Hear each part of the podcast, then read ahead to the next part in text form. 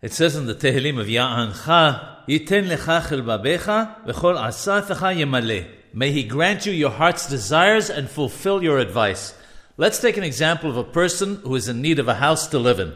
His inner voice advises him to pray to God to let him make a substantial profit on one of his deals so that he'll be able to purchase his house. Strictly speaking, if God would find some other way to let him own this home, perhaps through an inheritance or any other way, the necessity to allow him to make this big profit would no longer apply.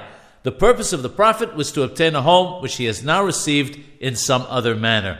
When God likes the way a person behaves and would like to reward him, even though he gives him the house, he will give him the money he prayed for as well, which was the counsel of his inner voice.